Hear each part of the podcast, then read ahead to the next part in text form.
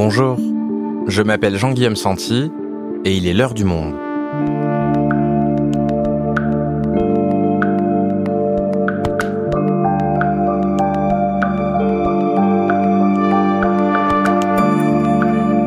Aujourd'hui, retour sur une nuit d'horreur qui a durablement touché la France, celle du 13 novembre 2015.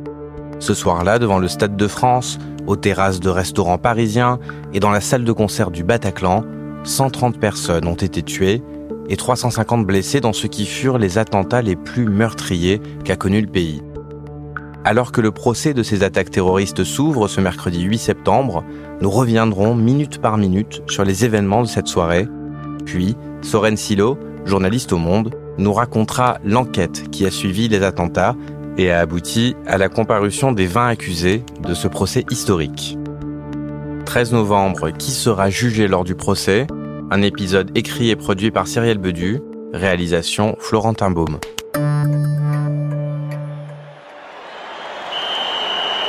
C'est parti avec un coup d'envoi donné par les Allemands. Il est 21h le vendredi 13 novembre 2015 quand le coup d'envoi d'un match amical France-Allemagne est donné au Stade de France à Saint-Denis. Choisi de jouer derrière, Neuer. La France affronte alors les champions du monde en titre devant 80 000 supporters. En tribune présidentielle, le président de la République, François Hollande, se tient aux côtés du ministre allemand des Affaires étrangères, Frank-Walter Steinmeier. 21h16. Alors que l'attaquant français Anthony Martial a le ballon, une détonation se fait entendre aux abords du stade. Personne ne s'étonne en premier lieu dans le public. Le match continue, on croit simplement à l'explosion d'un gros pétard. Derrière, Neuer. Devant le stade, un djihadiste irakien vient en fait de déclencher sa ceinture explosive, faisant un mort, Manuel Colasso Diaz, 63 ans. Ce chauffeur de bus à la retraite attendait la fin du match à la buvette près du stade. Il venait de conduire un groupe de supporters de Reims en car. Il sera la première victime des attentats du 13 novembre. Trois minutes plus tard, une autre détonation retentit. Un autre djihadiste irakien a actionné son gilet explosif près de la porte H du stade. L'attentat ne fait aucun mort, mais un ressortissant égyptien est grièvement blessé.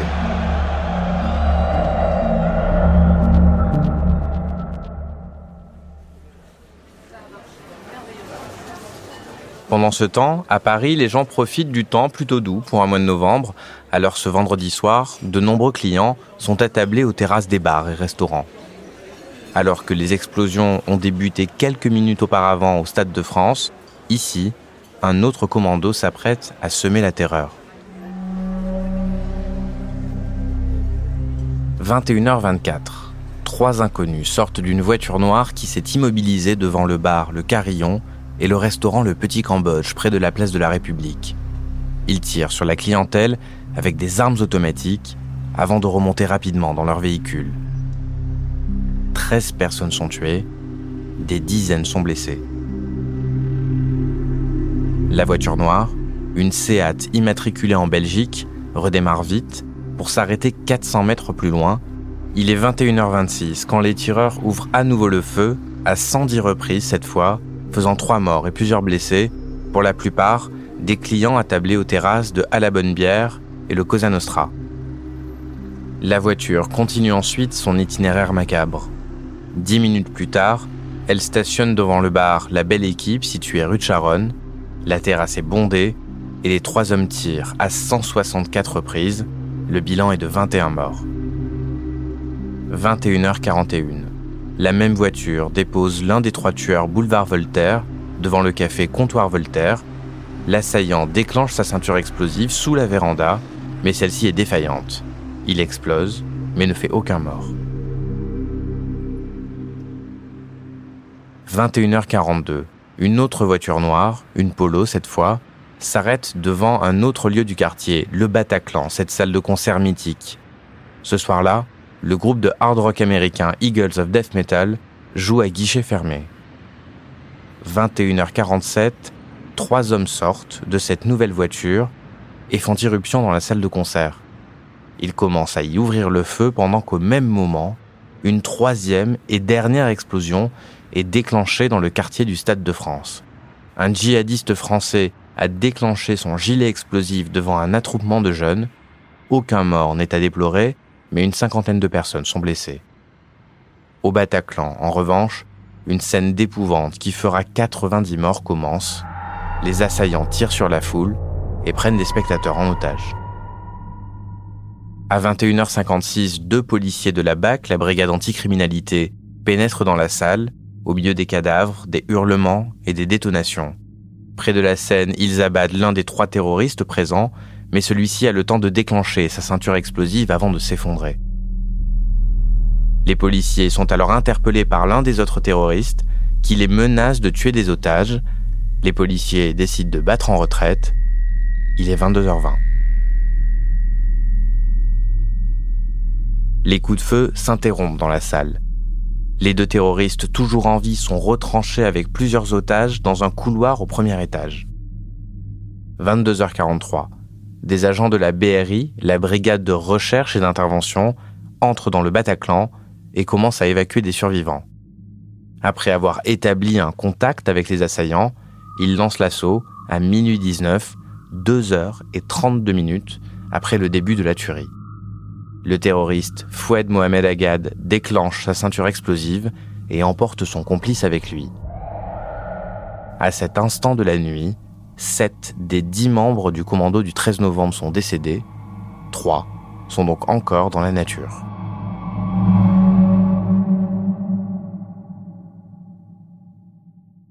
Soren, tu as suivi pour le monde l'enquête autour des attentats du 13 novembre et tu couvriras d'ailleurs le, le procès qui s'ouvre ce mercredi 8 septembre. On vient de faire le, récit de cette soirée du 13 novembre qui a touché euh, Saint-Denis et des quartiers de Paris. Avant de nous en dire plus sur l'enquête qui a permis de retrouver la trace des trois djihadistes qui avaient euh, disparu dans la nature à la fin de cette soirée, est-ce que tu peux d'abord nous en dire plus sur les profils de ces dix membres de ce commando terroriste qui a opéré ce soir-là? Alors ce qui est notable, c'est que sur les 10 membres des commandos du 13 novembre, 8 sont des combattants qui ont été projetés depuis la Syrie par l'État islamique entre la fin de l'été et le début de l'automne pour participer à cette vague d'attentats multisites euh, et coordonnés. Donc ces 8 combattants euh, sont des combattants aguerris de l'État islamique, entraînés, qui ont déjà tué, qui ont participé à des combats, qui connaissent la guerre, donc ils n'ont peur ni de mourir ni de tuer.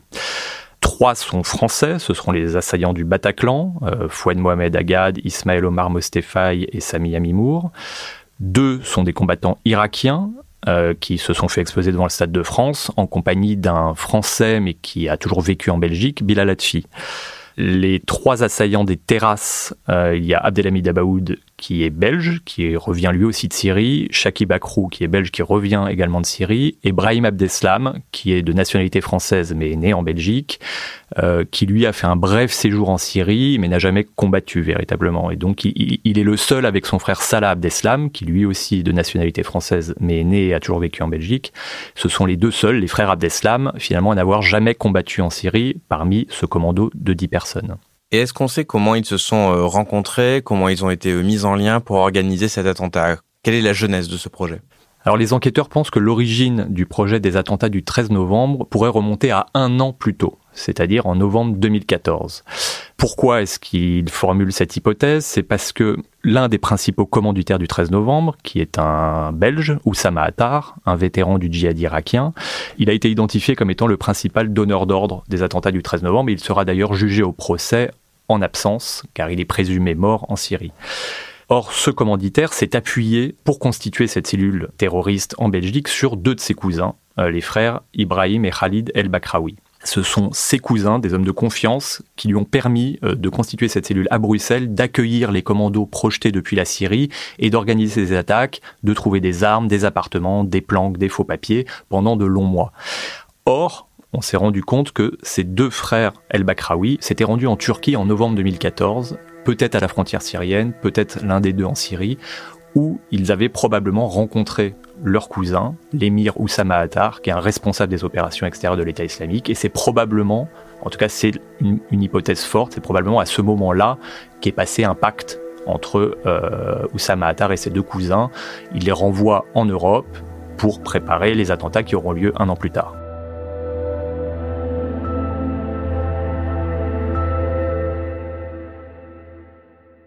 Donc sept des dix membres de ce commando sont morts au cours de la soirée. Euh, qu'est-ce qu'il en est des trois autres, ceux qui restaient en vie? Est-ce qu'on sait où ils sont allés après cette soirée? Au moment de la prise d'otage du Bataclan, trois membres des commandos sont dans la nature. Deux d'entre eux, Abdelhamid Abaoud, qui est le coordinateur de ces attaques, et Shaki Bakrou, après les fusillades des terrasses qui ont fait 39 morts, dépose le troisième membre du commando des terrasses, Brahim Abdeslam, devant le café Comptoir Voltaire, où ce dernier se fait exploser sans faire de mort.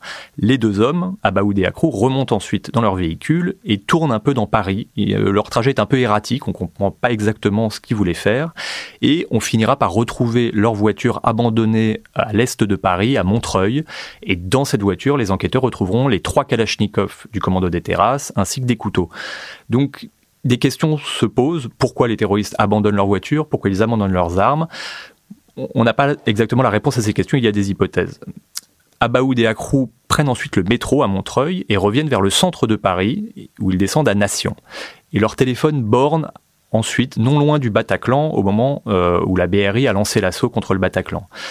Les deux hommes vont ensuite disparaître et on retrouve leurs traces quelques jours plus tard à Aubervilliers. Ils ont passé la nuit dans une tente, dans un buisson, euh, comme des SDF. Aucun plan de repli euh, n'était prévu. Et de là, ils vont contacter des complices en Belgique pour essayer de se trouver une meilleure planque et pour passer à l'acte à nouveau. C'est par l'entremise d'une cousine d'Abaoud euh, que les deux terroristes finiront par trouver un appartement à Saint-Denis.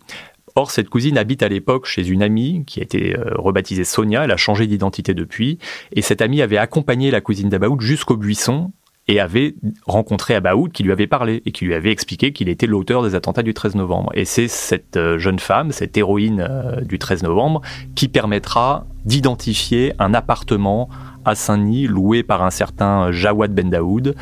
Et c'est dans cet appartement que euh, le 18 novembre, les hommes du raid lanceront l'assaut et que euh, Abaoud, Akrou et sa cousine trouveront la mort.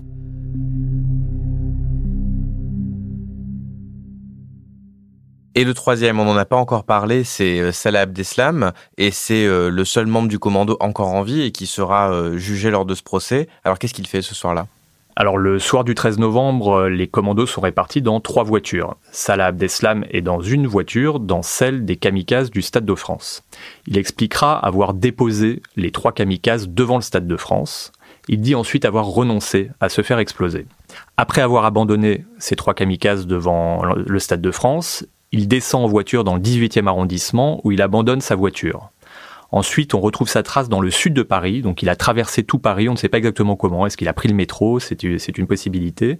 Il traverse Paris et au sud de Paris, il abandonnera sa ceinture explosive au milieu des encombrants sur un trottoir de Montrouge. Au petit matin, le 14 novembre vers 5 heures, deux amis de Bruxelles viennent le chercher en voiture et l'exfiltrent vers Bruxelles où on perdra sa trace pendant près de 4 mois et il sera finalement arrêté dans la capitale belge le 18 mars 2016. Et est-ce qu'on sait aujourd'hui ce qu'il était censé faire le soir du 13 novembre? Il y a encore des zones d'ombre qui persistent autour de sa mission. En effet, des dix membres des commandos, Salah Abdeslam est le seul qui ne s'est pas fait exploser. Donc il s'agit d'une mission qui a été avortée pour une raison inconnue. Euh, il y a deux hypothèses. Lui a toujours dit qu'il avait renoncé au dernier moment à se faire exploser devant le Stade de France en déposant ses trois complices et qu'il avait ensuite cherché à s'enfuir. Une expertise a ensuite établi que la ceinture explosive qu'il avait abandonnée dans le sud de Paris était défectueuse. Donc il y a deux hypothèses soit il a renoncé volontairement à se faire exploser, soit son matériel était défectueux.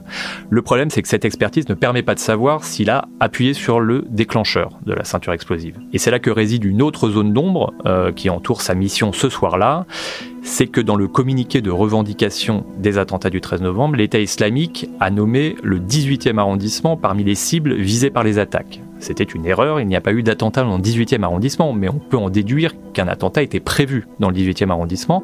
Or, Salah Abdeslam est le seul membre des dix commandos à être allé dans le 18e arrondissement ce soir-là, puisqu'il y a abandonné sa voiture avant de disparaître. Par ailleurs, une des découvertes les plus spectaculaires de cette enquête euh, a eu lieu à Bruxelles, euh, le jour des attentats de Bruxelles, qui a été perpétré par les membres encore actifs de cette cellule terroriste. Et dans cet ordinateur, on a retrouvé l'arborescence de ce qui était prévu le soir du 13 novembre, l'arborescence du projet terroriste, un dossier intitulé 13 novembre qui comportait cinq noms de groupe, cinq noms de commandos. L'un désigne l'attentat du Bataclan, un autre celui du Stade de France et un troisième celui des terrasses, mais on voit aussi un dossier intitulé Métro. Donc un attentat dans le métro était prévu euh, le 13 novembre qui n'a pas eu lieu. Euh, les enquêteurs émettent dès lors l'hypothèse que cet attentat dans le 18e arrondissement qui n'a pas eu lieu pouvait être perpétré dans le métro. Salah Abdeslam sera donc le principal accusé de ce procès. Quelle peine est-ce qu'il encourt?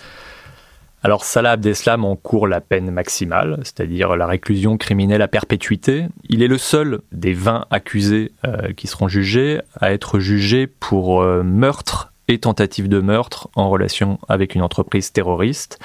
Alors en effet, Salah Abdeslam n'a tué personne euh, le soir du 13 novembre, puisque soit il a renoncé, soit sa ceinture a dysfonctionné, mais les, magistrats instructeurs le considèrent comme co-auteur euh, de l'ensemble des crimes commis euh, le 13 novembre, en coaction avec les neuf autres terroristes décédés.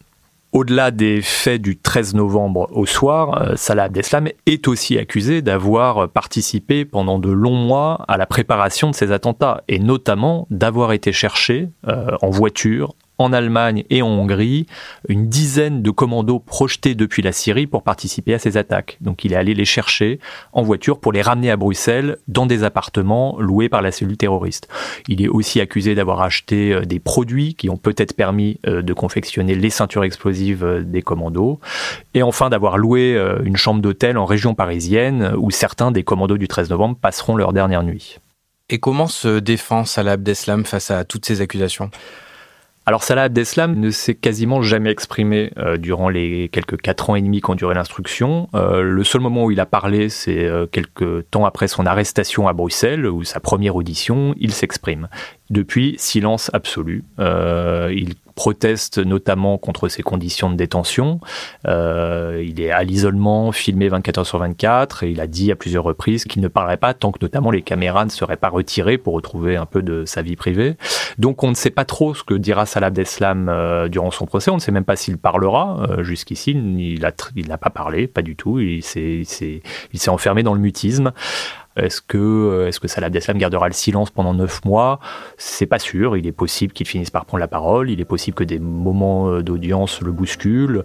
C'est tout l'intérêt de ce procès historique dont euh, plusieurs accusés sont des membres importants de la cellule terroriste du 13 novembre.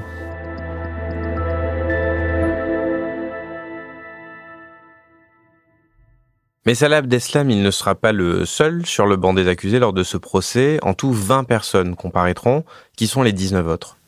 Alors parmi les autres accusés de ce procès, on peut citer euh, Mohamed Abrini, euh, qui est un ami de Salah Abdeslam et d'Abdelhamid Abaoud. Euh, Mohamed Abrini est un Belge vivant à Molenbeek qui a fait un très bref séjour en Syrie euh, d'une dizaine de jours à peine, mais il, présente la particularité d'être le seul membre de cette cellule à avoir accompagné les dix commandos à Paris la veille des attentats avant de repartir à Bruxelles en taxi dans la nuit. Les enquêteurs s'interrogent sur cet aller-retour et se demandent s'il ne devait pas être le onzième membre des commandos euh, à avoir fait défection la dernière minute. On trouve également euh, de combattants aguerris de l'État islamique, un Suédois, euh, Oussama Krayem, et un Tunisien, Sofiane Ayari. Tous deux sont également euh, accusés d'avoir participé à la préparation des attentats de Paris, mais ils sont aussi accusés d'avoir prévu un attentat le même jour à l'aéroport Schiphol d'Amsterdam. Et en effet, ils ont fait un aller-retour le 13 novembre dans la journée à Amsterdam et les enquêteurs pensent qu'un attentat était prévu et a finalement été avorté pour une raison inconnue. Donc ils ont tous eu un rôle opérationnel, ce ne sont pas des seconds couteaux. Plusieurs accusés de ce procès sont des membres de premier plan de cette cellule terroriste. Six d'entre eux sont de potentiels candidats à une attaque suicide, ce qui est quand même extrêmement rare dans un procès terroriste en France. En général, souvent, les kamikazes euh, trouvant la mort dans leur opération jugent souvent en effet des aides logistiques, des seconds couteaux, dont il n'est pas toujours aisé de mesurer le degré de connaissance du projet d'attentat auquel ils ont pris part. Ce n'est pas du tout le cas pour ce procès. Il y aura aussi des aides logistiques euh, et des complices du second cercle, dont il faudra déterminer euh, le degré de connaissance du projet des attentats, mais plusieurs des accusés dans le box sont soit des combattants de l'État islamique aguerris, entraînés, soit des membres de la cellule qui étaient restés en Europe, mais qui avaient une pleine connaissance du projet d'attentat et qui eux-mêmes avaient prévu de se faire exploser. On peut citer à guise d'exemple que, outre Salah Abdeslam, qui ne s'est pas fait exploser le, le 13 novembre, deux autres accusés, Mohamed Abrini et Oussama Krayem, participeront quatre mois plus tard aux attentats de Bruxelles qui ont fait 32 morts et tous deux renonceront au dernier moment à se faire exploser alors qu'ils étaient porteurs d'une bombe. Donc ce sont des profils de candidats au martyrs. Alors ce procès sera aussi le procès de l'État islamique, car cette enquête a permis d'identifier euh, les commanditaires euh, du 13 novembre, notamment le Belge Oussama Attar. Euh, cinq hauts cadres de l'État islamique seront jugés par défaut. Ils sont tous les cinq présumés morts en zone irako-syrienne. Merci Soren. Merci à vous.